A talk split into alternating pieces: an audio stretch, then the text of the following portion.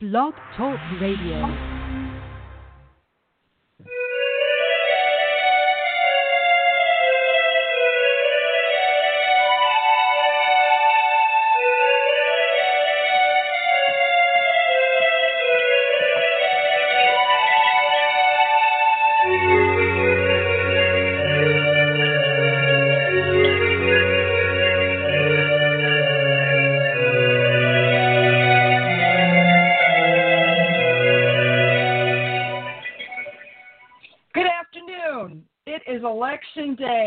To Desperate House Witches. My name is Raina Starr. Desperate House Witches is not a GPG or even an R rated show, so if bad language, bodily functions, or anything else I might say might offend you, this may not be the show for you. But I think this is actually going to be a show for everybody because I have the amazing author Jo Graham on for the hour for this election day special. Desperate House Witches is brought to you by the incredible Wicked One herself, the amazing Dorothy Morrison. Check out Wicked Witch Studios at www.wickedwitchstudios.com for all of your witchy needs. And if you need that stuff shipped overseas, check out theangrycauldron.com. Okay, we're getting straight into it. My guest for the hour is the amazing Jo Graham. Hey, Jo. Hi, Raina. How are you? stressed, scared, worried, nervous. Um, for folks who don't know, Jo is the author of The Great Wheel, fantastic book, and The Great Wheel Winter. Uh, we're going to talk about both of these books. We're going to talk about how amazingly predictive Jo has been through these books. And uh, let's get into it. So, Jo, I, I, I got to ask you, what is your feeling today? Did you have any issues at the polls? What's happening in your neck of the woods? Well, first of all, I voted a week ago, so no, I, I haven't been to the polls today. Um, Okay. When I voted, there was no problem at all. Uh, what is my Yeah. feeling? There is a great hush, an enormous stillness. And I was saying to someone earlier, you know, when you're at the beach and you're playing around in the water and maybe you're getting out a little bit deep, and then there comes a big wave. And you see this wave coming, and nothing you can do at that point. And as it breaks Yeah. over your head, your feet leave the sand, and you are just suspended. And if you open your eyes, all you see is green water. You can't Mhm. tell where you are. You can't see how far you are from the beach. You can't see where anyone with you is. All you can do is just be suspended in Mother Ocean. And that's the Oh. moment we're in today. We are in the wave. And the only thing we can do is just be in the wave. And we'll come we'll come bobbing to the surface in a minute. We will. And at some point in the next, you know, little time, right? Because you know the worst thing Yeah. you can do when you're at the beach and that happens is start panicking. Right? That's Right. the worst thing you can Right. do. What you need to do is just be suspended and you will come up because the wave is going to go on in. And Right. that's where we are right now is that moment of hush when we're inside the wave. Oh.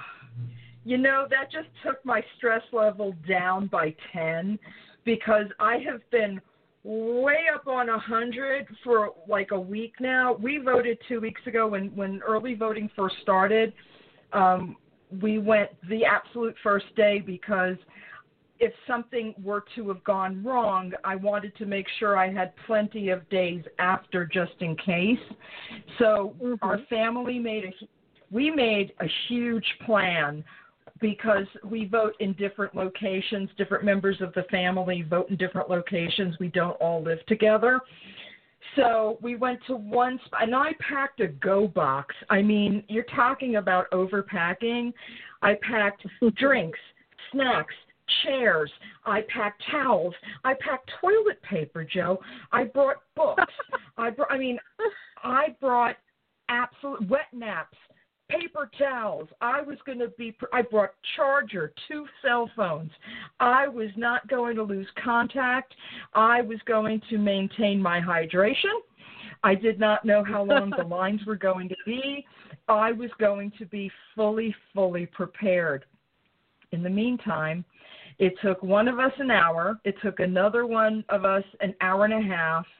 And those were the longest wait times for all four of us.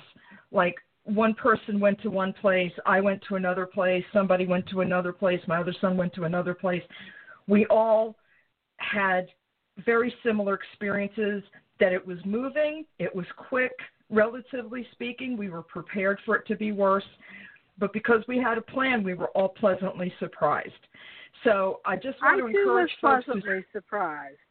Yeah, it was great, but it was busy, but it was great. It it was steady, and it it was about 25 minutes for me, but and it was very steady, but they were moving through very efficiently. Um, and you know, you and I are in the same state in North Carolina, and I think the North Carolina State Board of Elections really deserves kudos because I think yes. in general they have done a very good job of managing the enormous turnout that we're having. Um, as we speak, my sister is being a poll volunteer in Durham. Um, you know, I think they've done a great job of, you know, trying to manage this, and that's not perfect, and there are some places where there have been problems, but I think in sure. general, given the population and the enthusiasm to vote this year, they've done a great job. I, I have to agree. Everybody that I dealt with, um, and I dealt in an area that had some Republicans for one of us who were who was voting, and but everybody was very polite.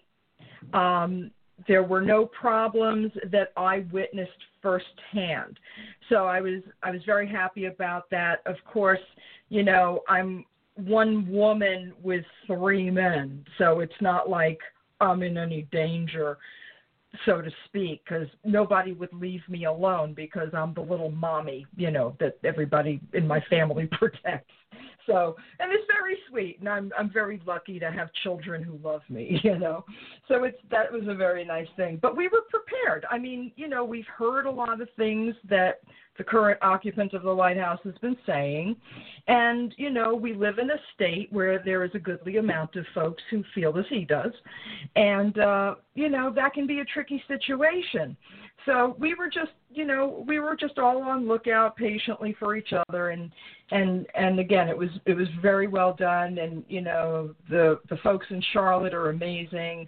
We were very lucky. The lines moved beautifully, very very well and everybody was pretty much keeping their cool because I think we all recognize, you know, that everything is on the line. And I know we say that mm-hmm. every single election, that it's the most important election of our lifetime. But the fact is, every election is the most important election of our lifetime. And I wish people would take that more to heart. Well, I think this actually is. I mean, uh, taking it back the Great Wheel, about every 80 years, we have a sea change. We have a major. Inflection point in our nation's history. And this is one of those points. And so, you know, to illustrate that for people who haven't read the book, okay, it's 2020. Count back 80 sure. years. Where are you? Yep. Where are you? You're in 1940. You're on the eve of World War II. Yep. The war has already begun in Europe. The United States is torn. Are we going to get in? Are we not going to get in? There are riots in the streets that are both pro communist and pro fascist. There's a plot to assassinate President Roosevelt by an American fascist group. I mean, this is an inflection point. Count back another 80 yep. years. Where are we? 1860, the beginning of the Civil War, the election that begins the Civil War. Count back mm-hmm. 83 years, Uh, 84 years, and we're to 1776. We're to the Declaration of yep. Independence, the American Revolution. Go back another yep. 80 years roughly, and we're to the Salem witch trials and all of the conflicts yeah. about whether America is going to be a theocracy or not And so every 80 years we hit one of those points. And that's where we are Yep. now. It's not unexpected, it's not unpredictable, but it is critical. Yes. Very much so. And I, you know, I was looking at because you didn't obviously write this book uh a few months ago. This book has been at you know, you you wrote it, it had to be edited, I'm sure. It had to be published and released. And I'm looking, I mean, I'm already like in the Great Wheel Winter and I'm looking at the season of Imbolc 2020. See, folks, this is why you've got to get these books so you know what I'm talking about. But you show that Imbolc 2020 is the line between winter, midwinter, spring equinox, where things are still shifting. However, we are now in crisis era, moving towards Yes.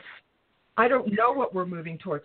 So, what I want us to kind of discuss is okay, so you were able to identify in advance where we would be right now, which is astounding to me.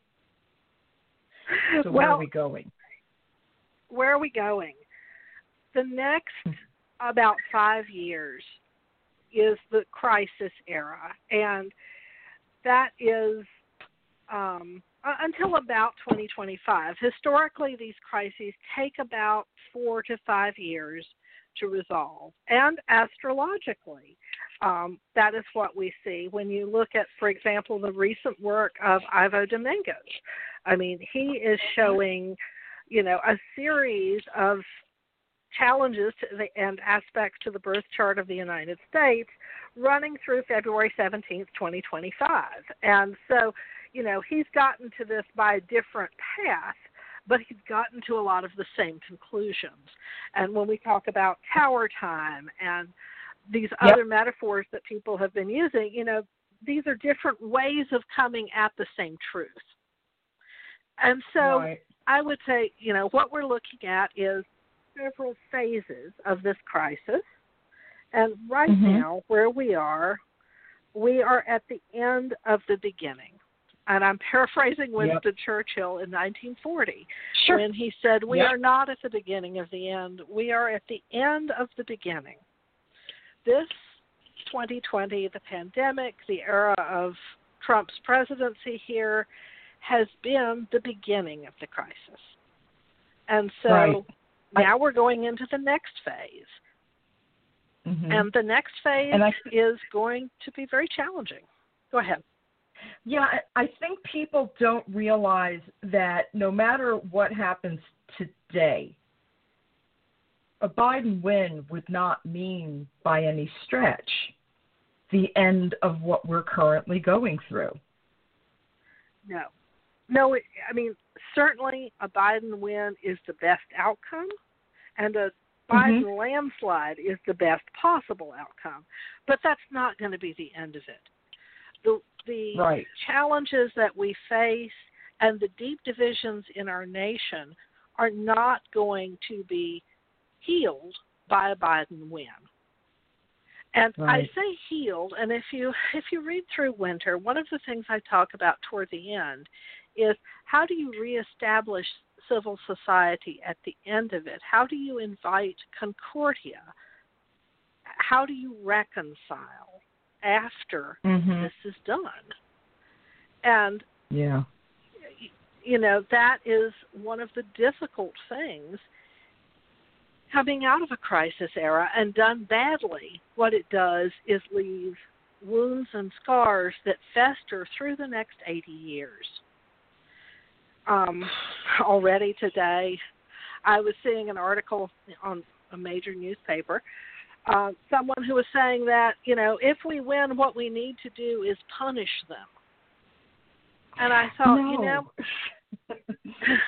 yeah. you know No, because people who have I'm, I'm sorry. I was just going to say that retribution seems to be the the thought process of the day, and I understand where it's coming from because when people attack each other, and they lose sight of how it even started to begin with, um, you don't heal those wounds very easily. And when you have someone who's already threatened violence in the streets if they don't win, you know there's there's no there's no happy place to go there they you know the door is already closed to peace retribution does not bring about peace i understand why re- retribution is such a tasty feeling but it doesn't yeah. heal a nation and it doesn't get exactly. people the things they need to live.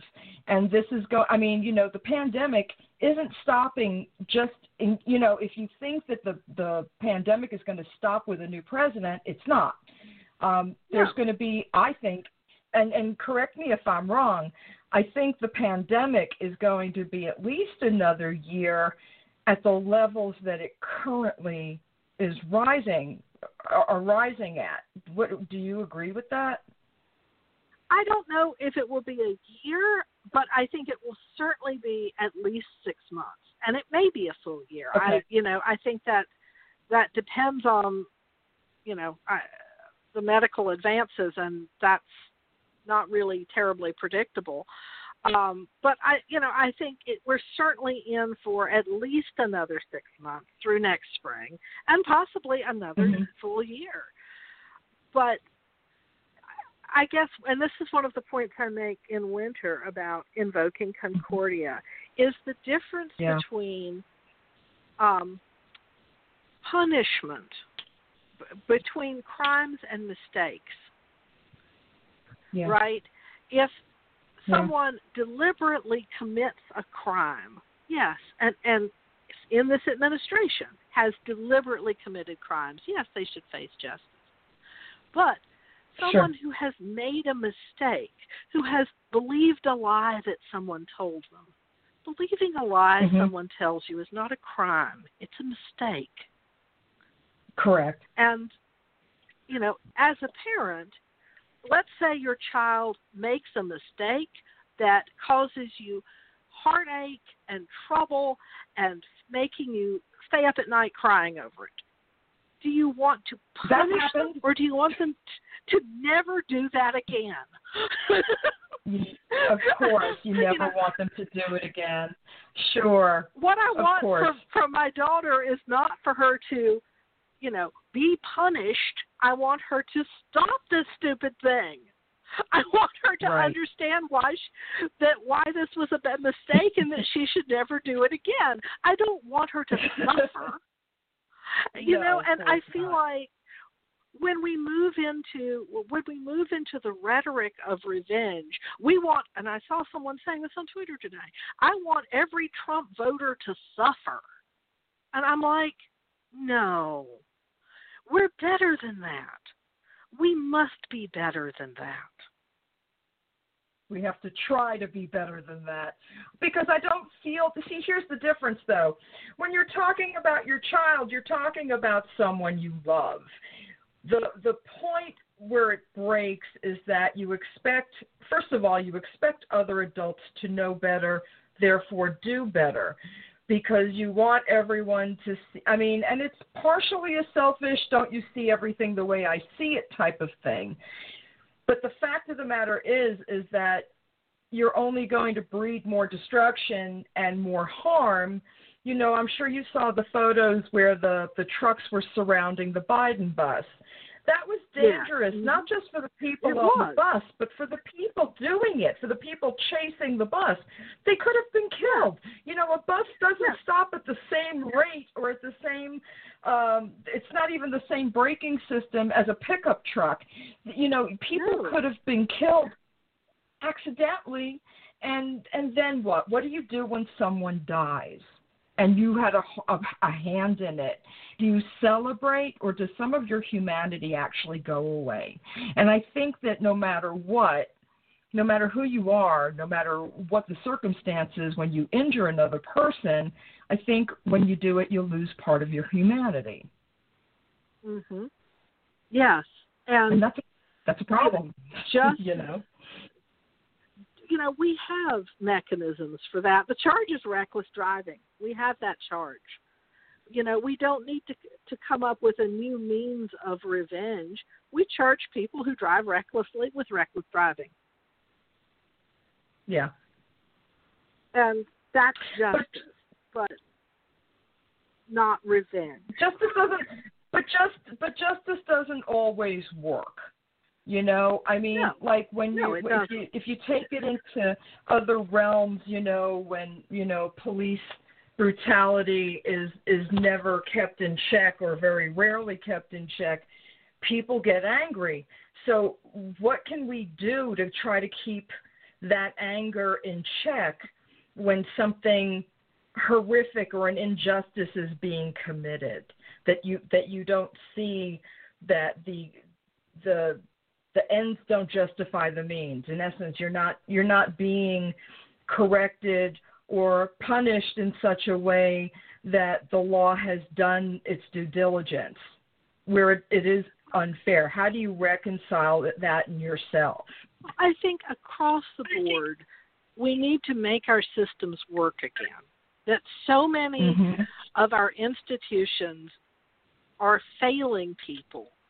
And it's not that the idea of the institution is wrong, it's that it is no longer working as it should. And we need to fix our institutions, but we need to think very carefully about throwing out our institutions. You know, as as a parent, I say, my daughter's school is not working very well for her in remote learning. Do I say, uh-huh. well, what we should do is throw out the idea of public schools? Oh, not at all. No. What we need to do is make our schools work better, not right. throw out the idea of public education. So, you know, I I, I empathize strongly as a queer person with frustration with unjust institutions. But at the same mm-hmm. time, I think we need to think very carefully about throwing out the institutions rather than about reforming the institutions. Does that make sense? Of course, and I think what happens is is that people lose sight of what the what the cause and effect is effect are or can be of certain actions. I think you know there's always a visceral, immediate, knee jerk reaction that wants to fix it immediately or permanently. But if you do that, there is a ripple effect that affects everything else around it and in ways that you may not have planned for. Exactly. You know? like, and we can draw lessons about that from the cycle in the Great Wheel. For example, and this is one example I talk about briefly in the book. In 1940, one of the American fascists wrote this incredibly offensive article saying that the Jews of Baltimore needed to be locked up in a ghetto like the Warsaw Ghetto. Mm. Terribly mm-hmm. offensive, anti Semitic, horrible.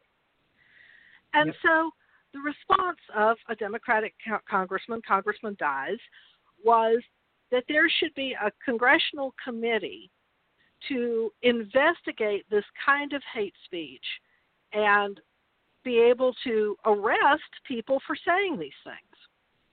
The Dies Committee is, was the original name of it, but it is better known as the House Un American Activities Committee.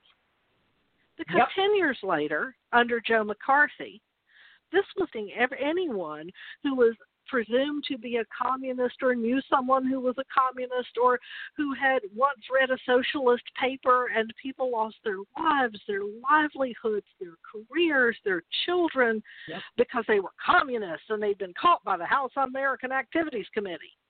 And what yep. Congressman Dies meant, he meant very well. He was trying to fight this horrible, offensive hate speech.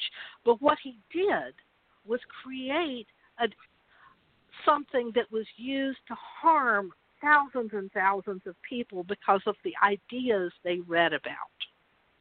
And so we need to be mm-hmm. really careful when we start wielding that sort of justice that we are not yeah. creating monsters. And it just seems like that's what we do naturally. And it's so disheartening sometimes. And uh, listen i'm guilty of it. I'm the first to admit i have a flash anger. I get really pissed off really quickly especially when i see somebody harmed you know or, and but you know everything is through a personal lens.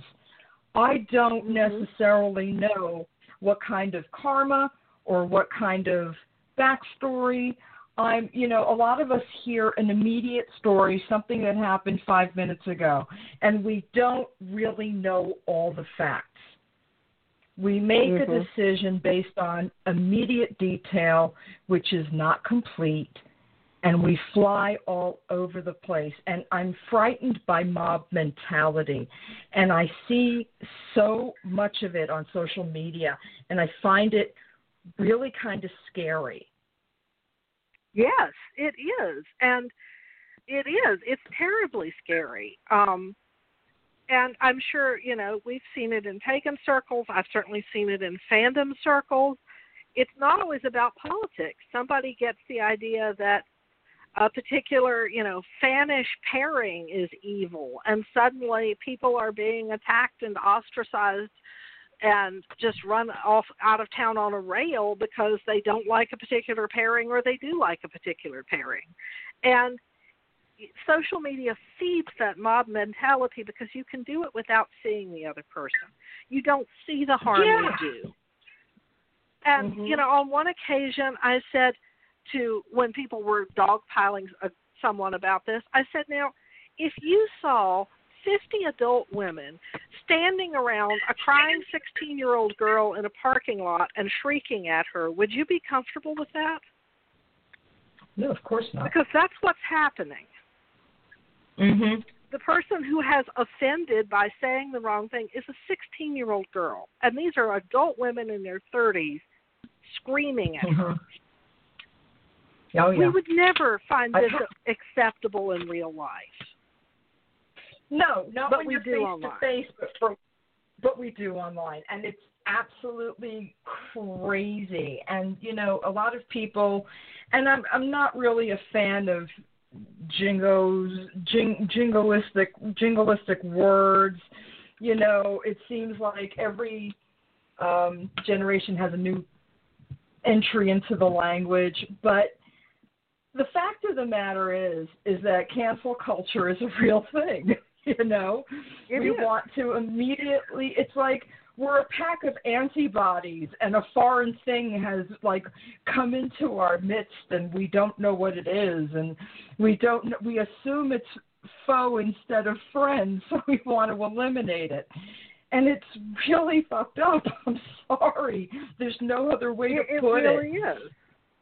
It really is. You know? and you know i feel like that as we as we go further uh, into the last phase of winter, about three to four years from now, and then into spring, what we're going to see, I think, is orthodoxy, and that that whether that is orthodoxy coming from the right or coming from the left, it's a phase in which we are socially norming, and uh-huh.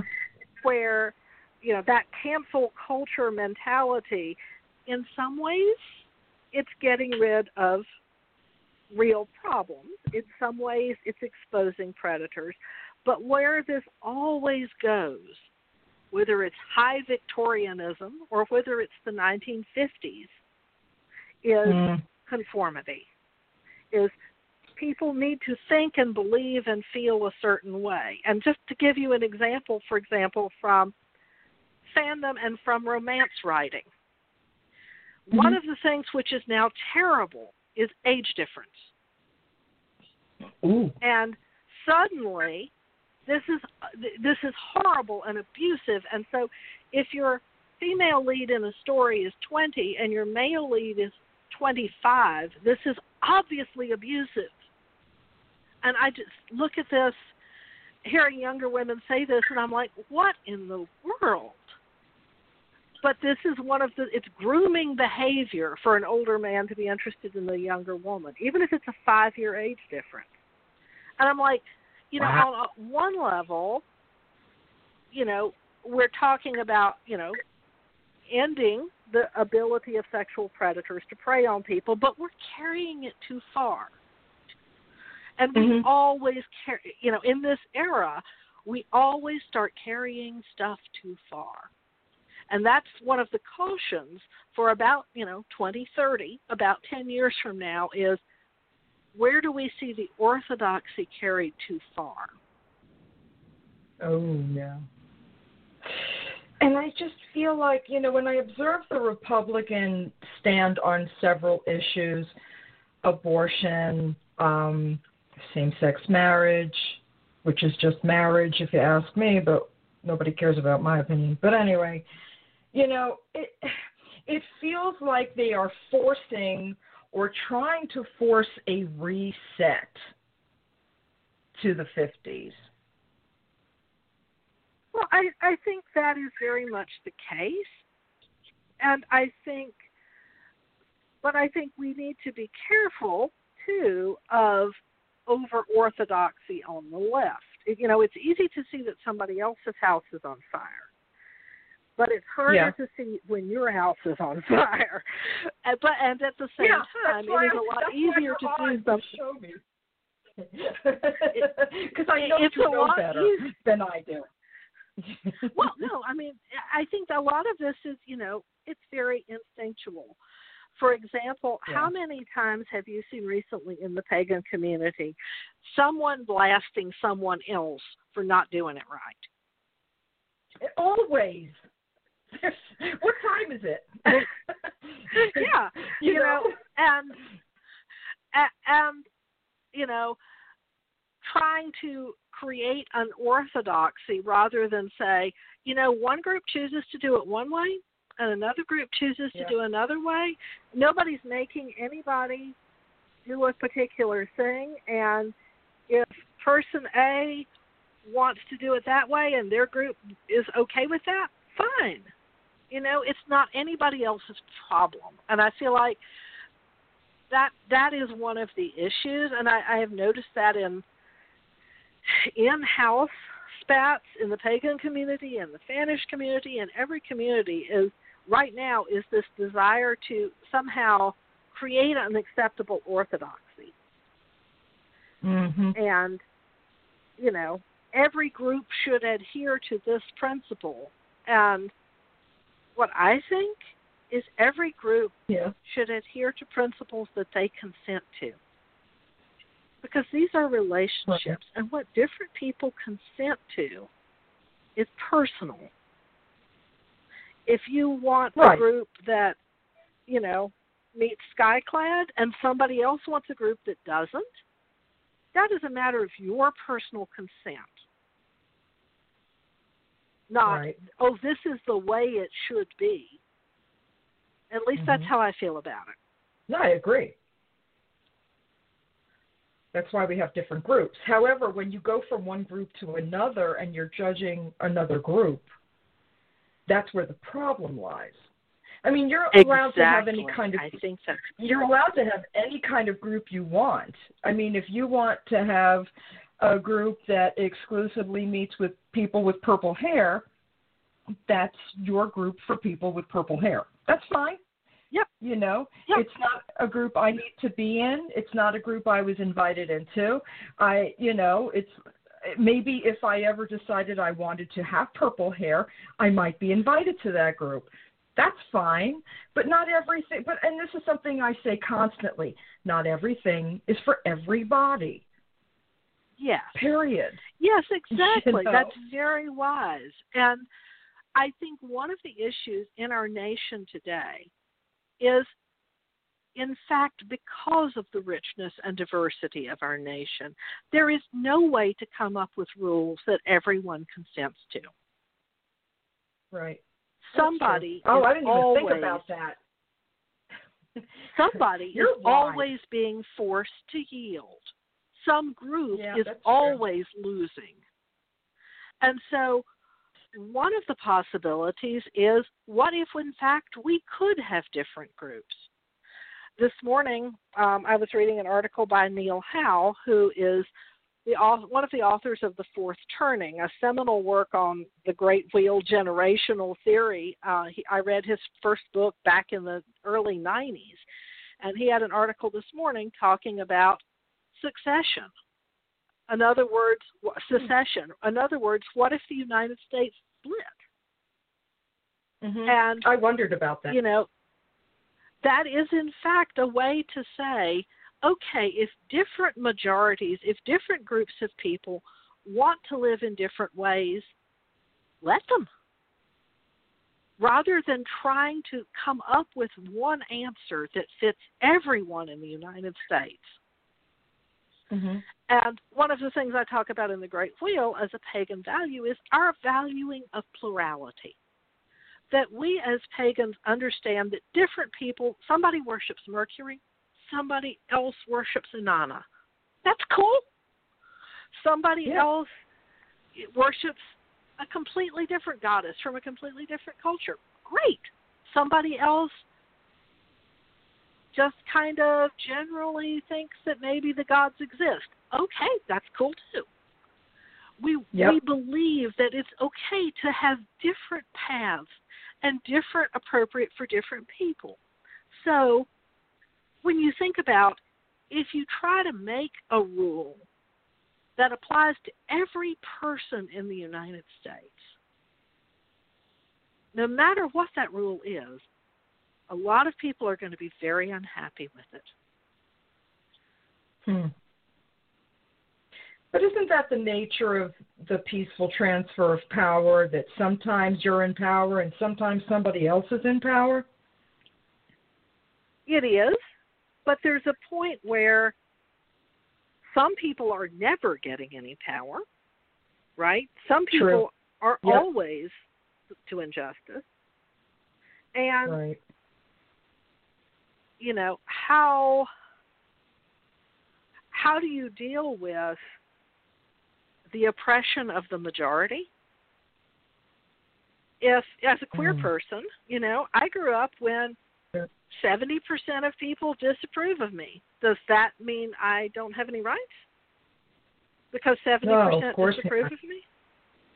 And that's, so, but, but that's but that's kind of my point about it. That's why it's so important for power to be shared or distributed correctly. Maybe the whole system is the problem, and we need to build a new system where everyone has everyone really has a seat at the table. You know, the great Ann Richards said, "If you're not at the table, you're probably on the menu," and I was a huge fan of hers, Governor Ann Richards from Texas, and yeah, um, mm-hmm. you know she she was a brilliant woman. And but the fact of the matter is is that too many people are not at the table.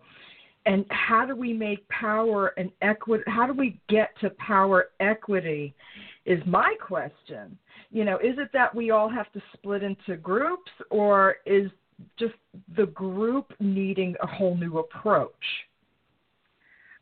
i think and this is just this is my my opinion, so please feel free, free to disagree.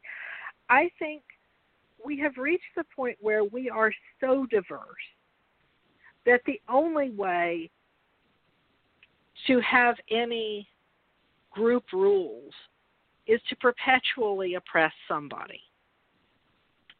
Mm. Because hmm.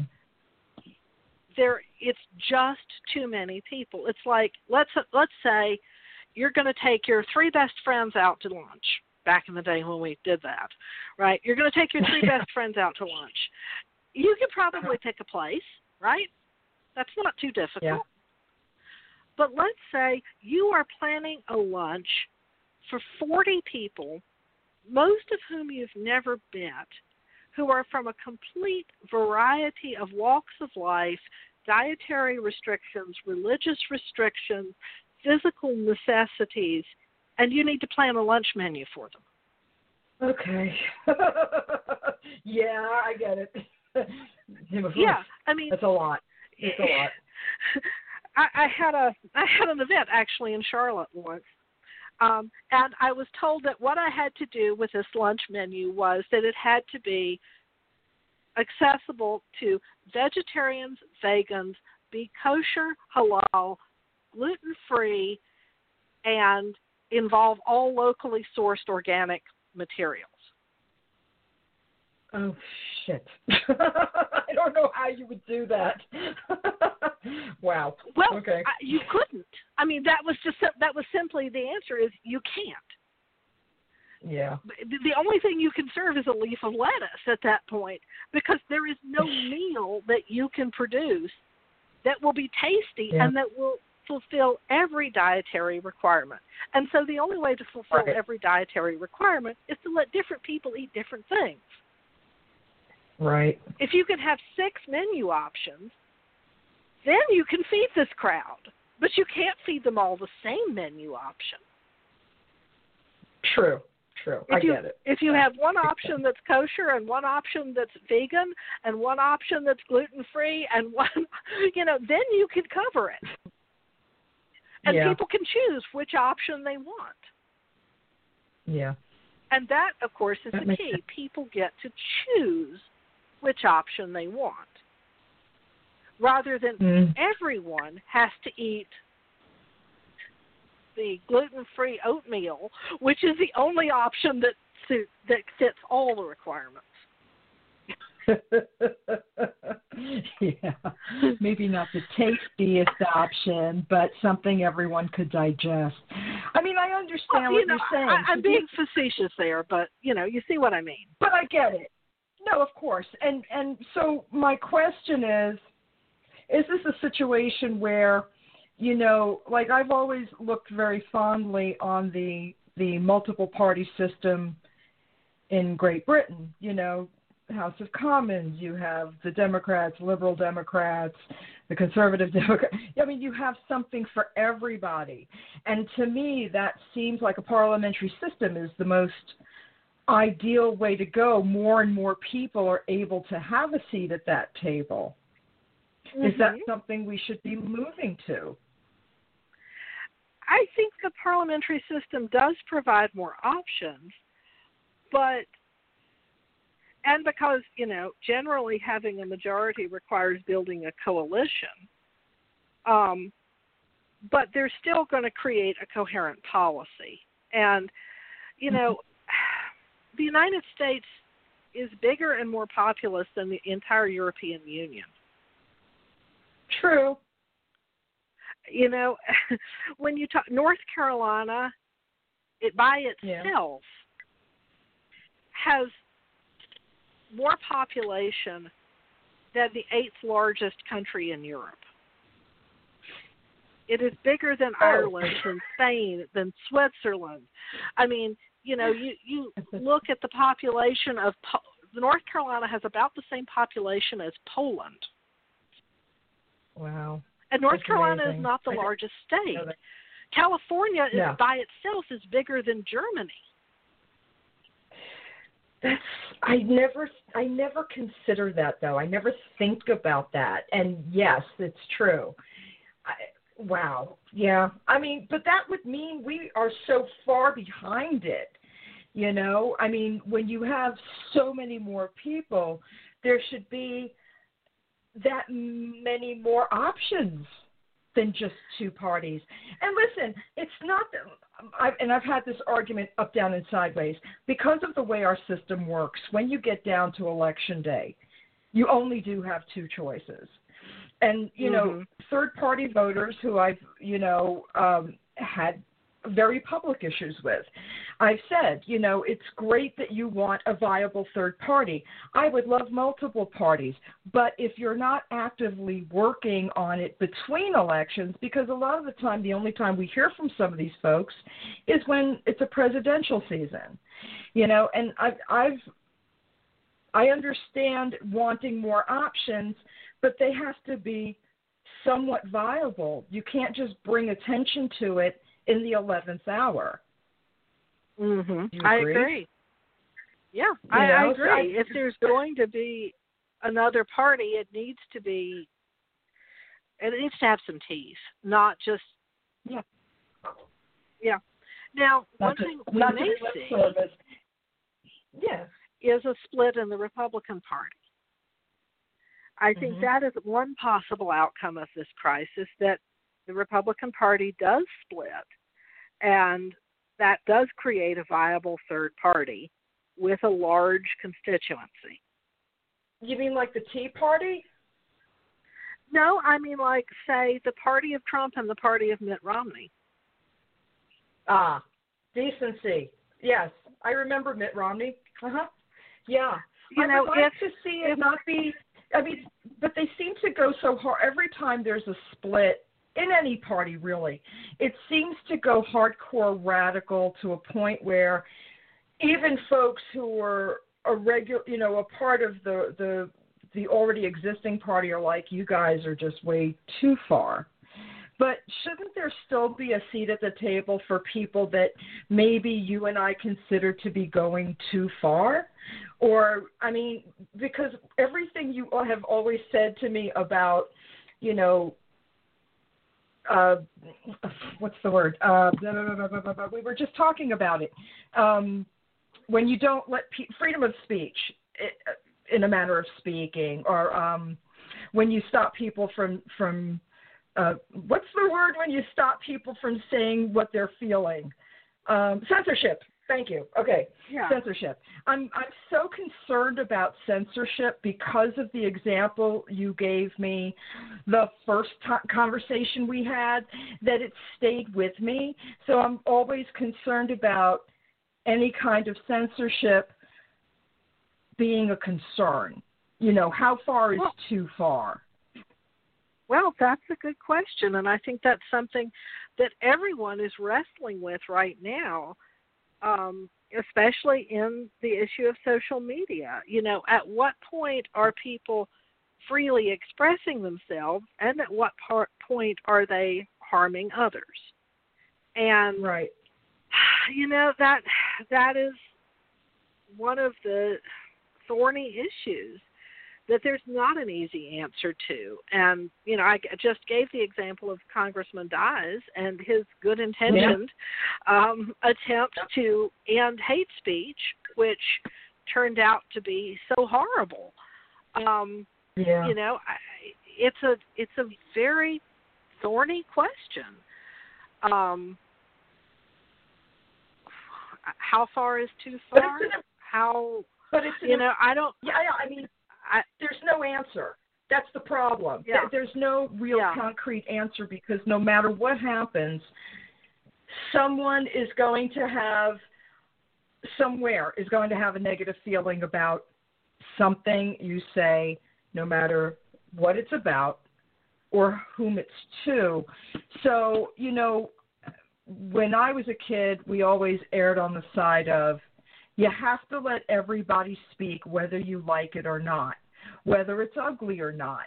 Because the minute you tell somebody you can't say that, you have already put limitations on what you yourself can say.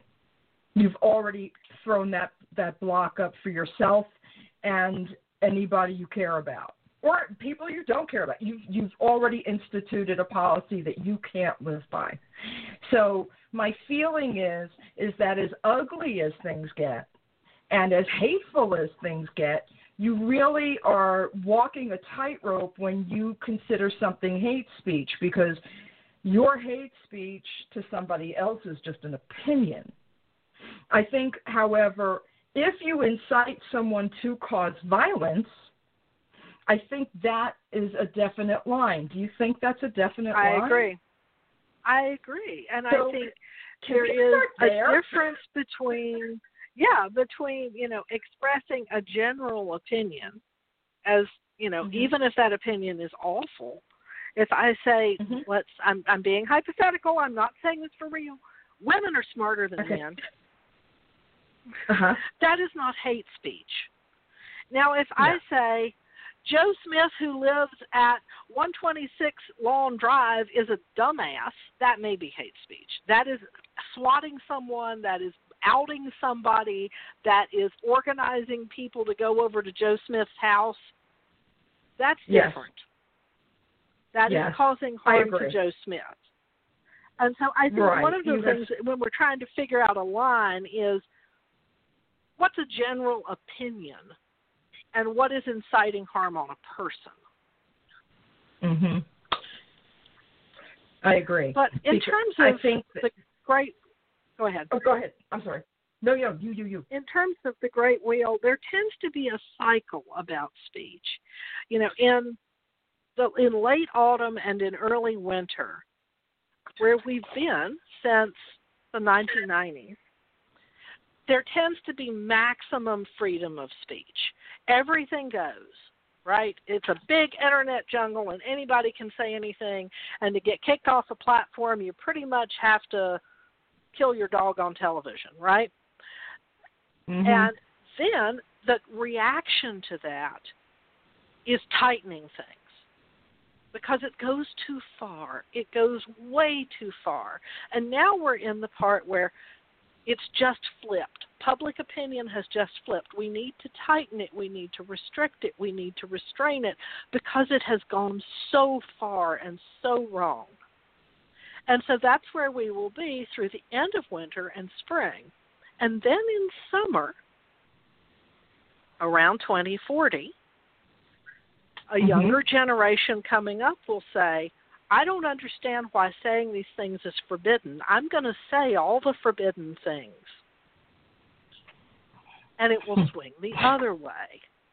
and and so just like with you know we see this pattern with parenting right one generation is Sure. underparented and so they're helicopter parents and then Uh-huh. their kids are like, "Oh my God, let me breathe. Let children breathe. They, their free spirit should not be inhibited." And so they let their kids run Right. wild. And then you switch Right. back and forth and back and forth, and that's what fuels the cycle. The cycle is not woo. It's not woo woo woo. It's not the the you know. This is No. because of the gods. This is because of how people act and react. If Yeah. you were very strictly raised, you're probably less strict with your kids. If your kids were very permissively raised, they're probably very strict. And we go back and forth and back and forth. It's really And so- amazing. And you know, I I love this book. I love both books, but the thing I love, and I want to cur- encourage folks to buy both of these books because you will see the pattern, how beautifully predictive it is, and it will give you guidance into the future. I'm sorry, I just got to brag on you a little bit here. Um, and as far as the Great Wheel Winter goes, it carries you through these upcoming difficult times.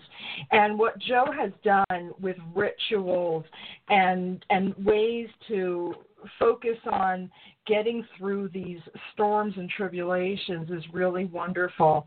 So if you are interested in this amazing set of books, I got to encourage you to get them. They are fantastic. Thank you so much. I appreciate that. My goal know, was it, it's important to create kind of a map because you know a- a couple of years ago in 2017 2018 i saw so many people panicking as they realized oh my god there is tower time and Yeah. yeah, I, I wanted to write this to say there is tower time and it is a season. Just like winter is a season. You know, we know it's coming, we know it's going to be tough, but it is a season, it is a natural part of the world. And that doesn't mean we shouldn't worry, it doesn't mean we shouldn't take it seriously, but it does mean that we should understand that it's part of the context of the wheel, the great wheel, not as the same way that winter is part of the wheel of the year. You know, our ancient ancestors watched the sun rise later every day and set earlier every day and wondered what if the sun never comes back. But of Right. course, they knew that it does this every year. And it's scary and it's cold and it's, but it's going to, it does it every year. And then Yeah. we prepare for winter and it comes, but also we know that spring will follow it.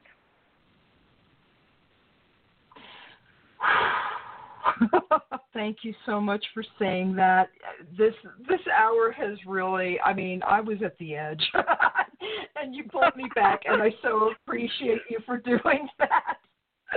Oh, because spring because will come.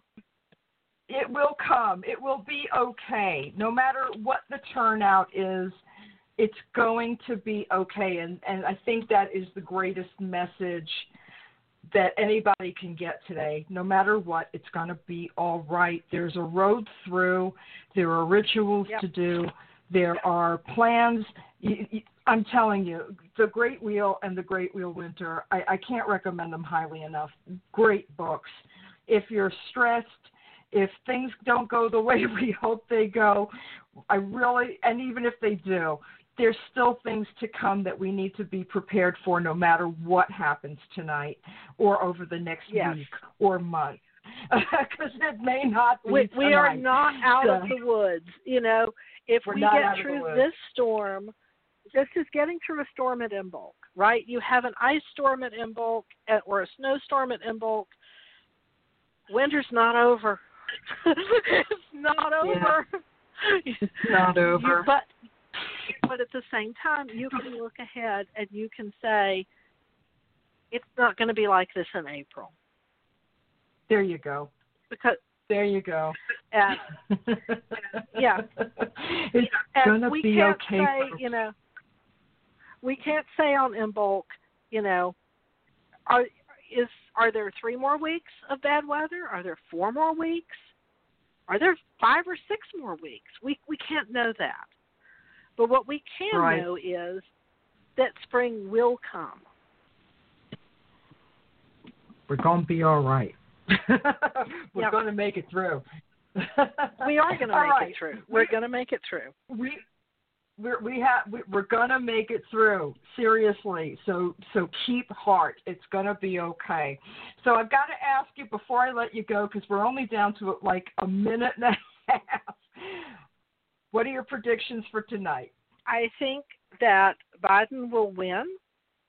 I think that his margins will be fairly large, but I think that there are states that will not accept the situation. I think there is going to be down to the Electoral College. I think December 21st is the critical date. wow I think okay December- everybody write down write it down december 21st is the critical date writing it down now Uh, amazing. Jo Graham, I think you're amazing. I really appreciate Oh, you coming you. on and, and putting my I brain appreciate back you together. Absolutely. I can't wait until we can talk about your next book too. Thank you again so much. Thank you. I appreciate you having me on. Oh, great. I will be coming back to speak with you in a couple of minutes. All right. Okay. Okay, bye. All right, everybody. I will be back with Star Bustamante for the 415 on Thursday, and Taliesin on Friday, and Courtney Weber on Saturday. And I think I have a Sunday show, but I don't remember.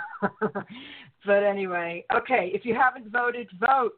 And I will talk to you on the other side of all of this. Have a great afternoon. Bye, everybody.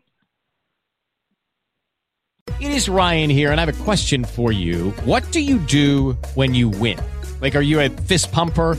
A woohooer, a hand clapper, a high fiver. I kind of like the high five, but if you want to hone in on those winning moves, check out Chumba Casino. At ChumbaCasino.com, choose from hundreds of social casino style games for your chance to redeem serious cash prizes. There are new game releases weekly, plus free daily bonuses. So don't wait. Start having the most fun ever at ChumbaCasino.com. No purchase necessary. Group. Void were prohibited by law. See terms and conditions. 18 plus.